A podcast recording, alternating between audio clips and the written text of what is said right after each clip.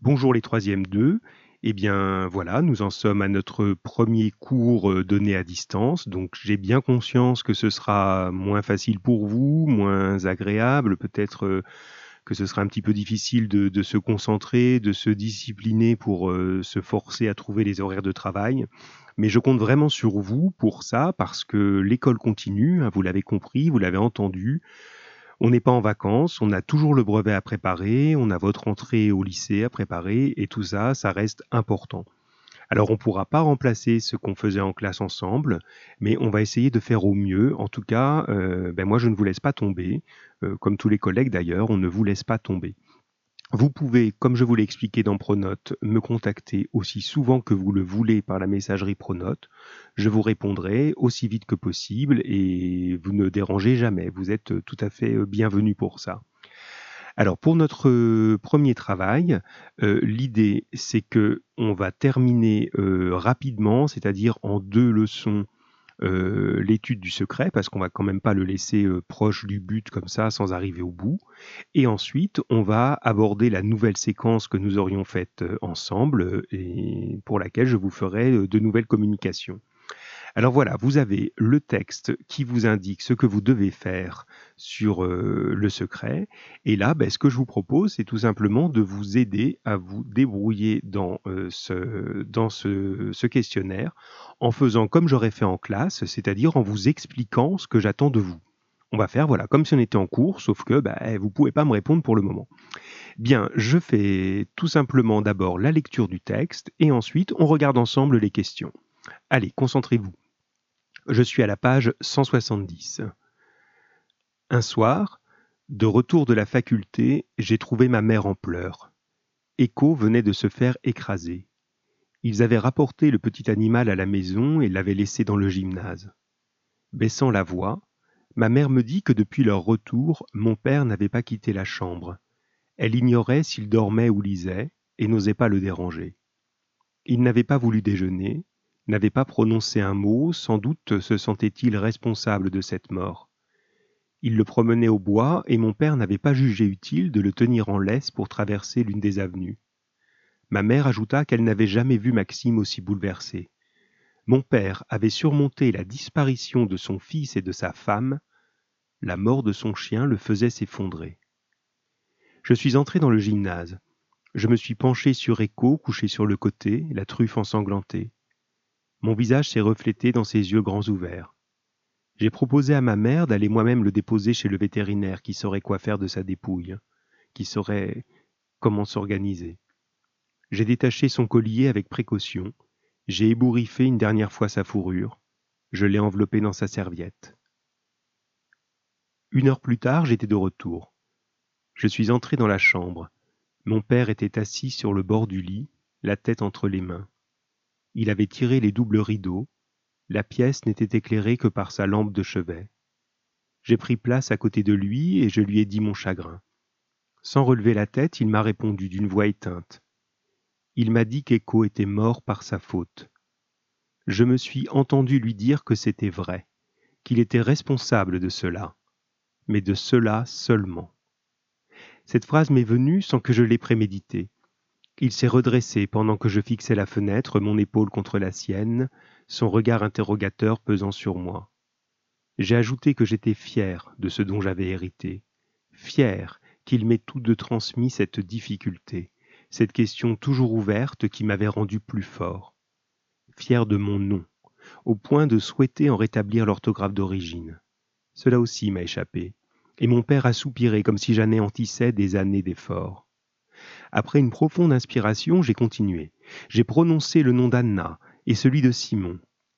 Surmontant ma crainte de le blesser, je lui ai livré tout ce que j'avais appris, ne laissant dans l'ombre que l'acte suicidaire d'Anna. Je l'ai senti se raidir, serrer ses mains sur ses genoux. J'ai vu blanchir ses jointures, mais, décidé à poursuivre, je lui ai donné le numéro du convoi, la date du départ de sa femme et de son fils pour Auschwitz, celle de leur mort. Je lui ai dit qu'il n'avait pas connu l'horreur quotidienne du camp. Seule la haine des persécuteurs était responsable de la mort d'Anna et de Simon. Sa douleur d'aujourd'hui, Sa culpabilité de toujours ne devait pas permettre à cette haine d'exercer encore une fois ses effets. Je n'ai rien dit de plus. Je me suis levé, j'ai tiré les doubles rideaux, ouvert la porte et demandé à ma mère de nous rejoindre. Et j'ai tout répété, afin qu'elle sache, elle aussi.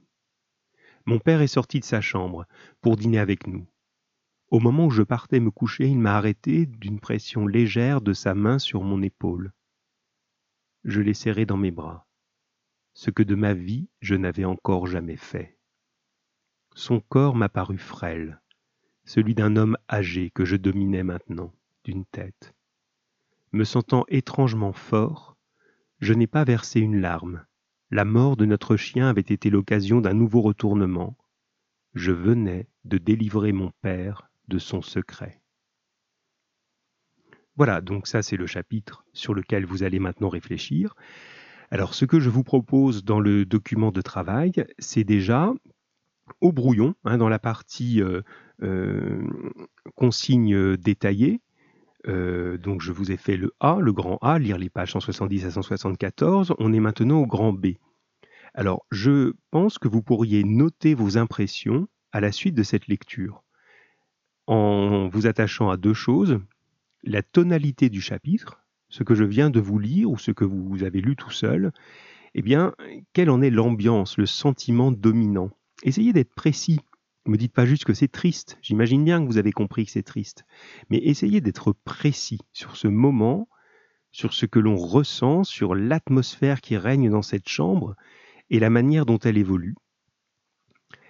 Et la deuxième chose à laquelle vous pourriez réfléchir avant d'entrer vraiment dans les questions, eh bien, c'est justement à l'événement qui se passe dans la relation père-fils. C'est la première fois que cette relation se passe comme ça. Et il y a quelque chose de très fort qui vient d'arriver. Alors vous prenez le temps, ce que vous pouvez faire c'est me mettre en pause. Vous en avez rêvé, hein, je pense très souvent, de pouvoir mettre le prof en pause. Et bien là vous pouvez, mettez-moi en pause et réfléchissez quelques minutes à ça. Quelle est l'ambiance et quel est l'événement qui se passe entre le père et le fils? Voilà, si vous avez trouvé ces premières impressions, eh bien, euh, je vous demande de passer maintenant aux questions que vous pouvez rédiger le mieux possible. Si vous pouvez accéder à un traitement de texte, Word, LibreOffice, tout ce que vous voulez, faites-le, envoyez-moi sur Pronote. Sinon, bah, écrivez à la main et prenez une photo, on va y arriver. Alors, la première question, je vous la lis et je vous l'explique. Quel événement se produit dans la première partie du passage, donc jusqu'à la ligne blanche passée?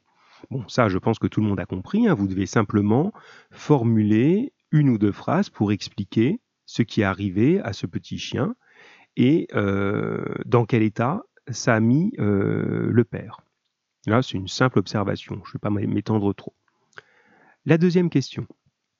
La phrase euh, que j'ai mise en couleur est assez frappante. Hein. Mon père avait surmonté la disparition de sa femme et de son fils. La mort de son chien le faisait s'effondrer. Vous entendez bien ces deux éléments. Mon père avait surmonté la disparition de sa femme et de son fils. La mort de son chien le faisait s'effondrer. Quand vous entendez cette phrase, quel effet ça produit sur vous? On est beaucoup sur l'effet au brevet, on a besoin que vous réagissiez. Ça vous étonne, ça vous choque, ça vous surprend, ça vous émeut? Voilà, qu'est-ce que ça fait? Il a perdu sa femme et son fils et a priori s'en est remis. Et là, le petit chien, ça l'anéantit. Bien. Deuxième question, je vous demande le lien logique entre la partie que j'ai mise en jaune et la partie que j'ai mise en bleu. On a fait une leçon là-dessus, vous devriez la retrouver dans votre cahier sur les connecteurs logiques, les liens logiques.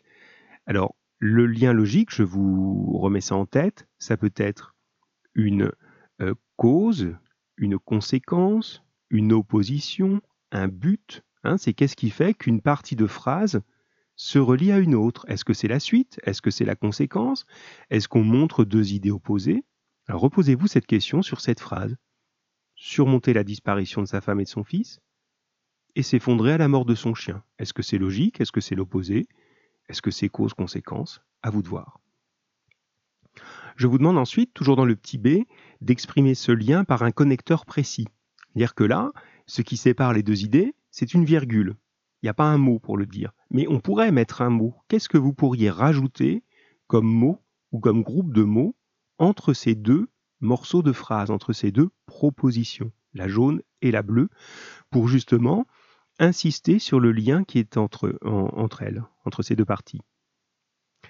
Et enfin, petit c, euh, d'après vous, pourquoi le père réagit-il ainsi?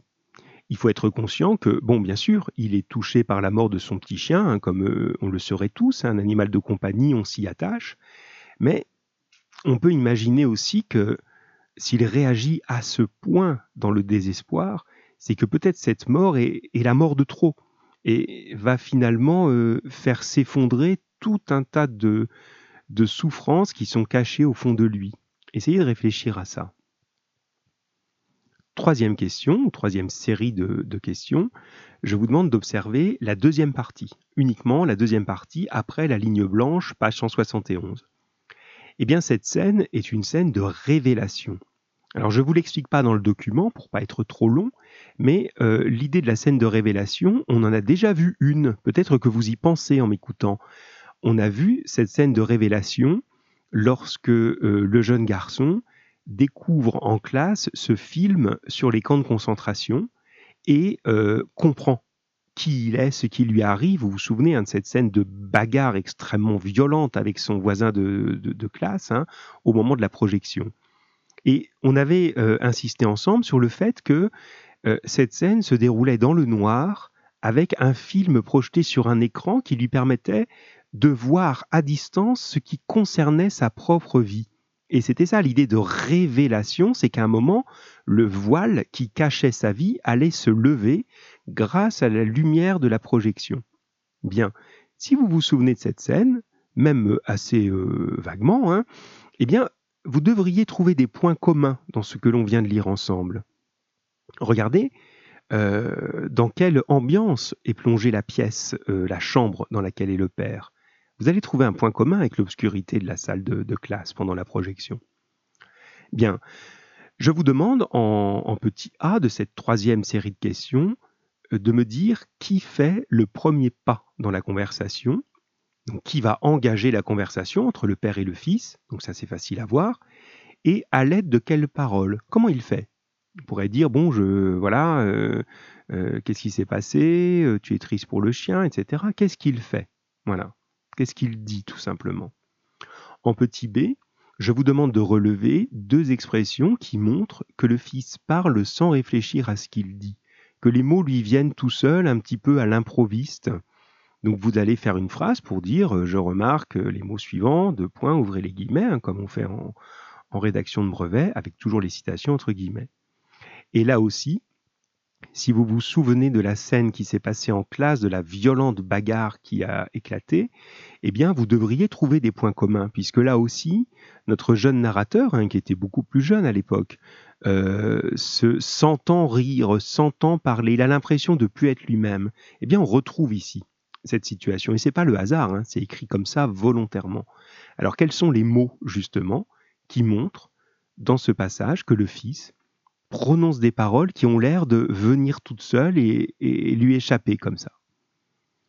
Petit c, pourquoi dit-il à son père que le père est responsable de la mort d'Écho, mais de cela seulement? Il insiste sur ça, mais de cela seulement. À quoi fait-il allusion? Sous-entendu, euh, il y a d'autres morts dont tu n'es pas responsable. Et alors ce sont lesquelles Et en disant ça, petit d que je vous demande dans ma question d, euh, qu'est-ce qu'il a compris, ce fils, sur ce qui ronge son père depuis des années? Finalement, il lui dit, euh, le fils dit au père, euh, ce que le père n'a jamais osé avouer. Il dit, voilà, je sais que tu te sens responsable d'autre chose, mais tu as tort, tu n'en es pas responsable. Donc qu'est-ce qu'il a compris là-dessus? Formulez ça par des phrases.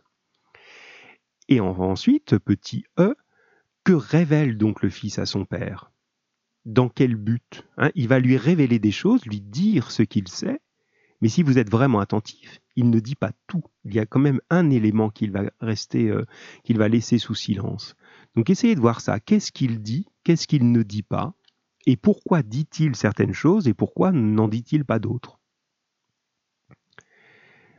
Le petit f, on a parlé tout à l'heure de la situation de la chambre obscure dans laquelle a lieu la révélation. Eh bien, pourquoi, après cette révélation, le Fils se lève-t-il pour aller ouvrir les rideaux? Alors ça peut paraître tout bête, on peut dire bah, il ouvre les rideaux euh, pour qu'il y ait de la lumière. Oui, mais ça a un sens symbolique. Vous avez compris que pour lui, euh, rien n'est euh, au hasard. Tous les gestes, toutes les pensées qui nous viennent ont un sens. Et bien là, le Père était dans l'ombre, le Fils lui révèle ce qu'il ne savait pas et qui l'empêchait de vivre, et à la suite de cette révélation, waouh, on ouvre les rideaux et la lumière entre. Qu'est-ce que ça symbolise? Qu'est-ce que c'est cette lumière finalement? Et tout ça nous mène au 4, à l'idée de la vocation d'un psychanalyste. Euh, Philippe Grimbert, en réalité, un l'auteur réel, est devenu psychanalyste, aussi parce qu'il a vécu tout ce qu'il nous raconte ici. Je vous demande de rechercher sur Internet ce que c'est qu'un psychanalyste euh, et de résumer ce que vous aurez trouvé en quelques lignes. Définissez-moi ce métier. Et expliquez ensuite pourquoi la phrase finale, qui est Je venais de délivrer mon père de son secret, représente un acte de psychanalyste. Finalement, le métier du psychanalyste, c'est ça. Expliquer pourquoi. Expliquer finalement pourquoi, d'une manière assez étrange, eh bien, notre narrateur vient de psychanalyser son père, et en tout cas d'utiliser les techniques de la psychanalyse pour euh, soigner son père. Hein. si vous avez bien cherché, ce qu'un psychanalyste, c'est un thérapeute. C'est un thérapeute, ça signifie quelqu'un qui soigne. Voilà. Mais écoutez, j'espère avoir été euh, le plus clair possible. Euh, ne soyez pas gênés si vous n'avez pas tout compris. Vous êtes un petit peu tout seul dans votre coin à essayer de, réfléchir à tout ça. Vous pouvez maintenant me poser des questions. Vous pouvez m'écrire sur Pronote. Euh, plusieurs fois s'il le faut, il n'y a pas de souci, je vous réponds, je suis là pour vous, euh, n'hésitez pas. Voilà, bah écoutez, je vous souhaite bon courage et j'espère que voilà, c'est pas trop difficile pour vous parce que J'imagine que au-delà du côté, euh, on est un petit peu content euh, de euh, de ne pas être à l'école. Hein. On réagit forcément un petit peu comme ça quand on est élève, mais je sais que vous êtes suffisamment sérieux pour être aussi un petit peu inquiet au fond de vous. Et voilà, c'est pour ça que qu'il faut qu'on soit bien ensemble là-dessus. Allez, à bientôt, travaillez, ne vous laissez pas aller et comptez sur nous.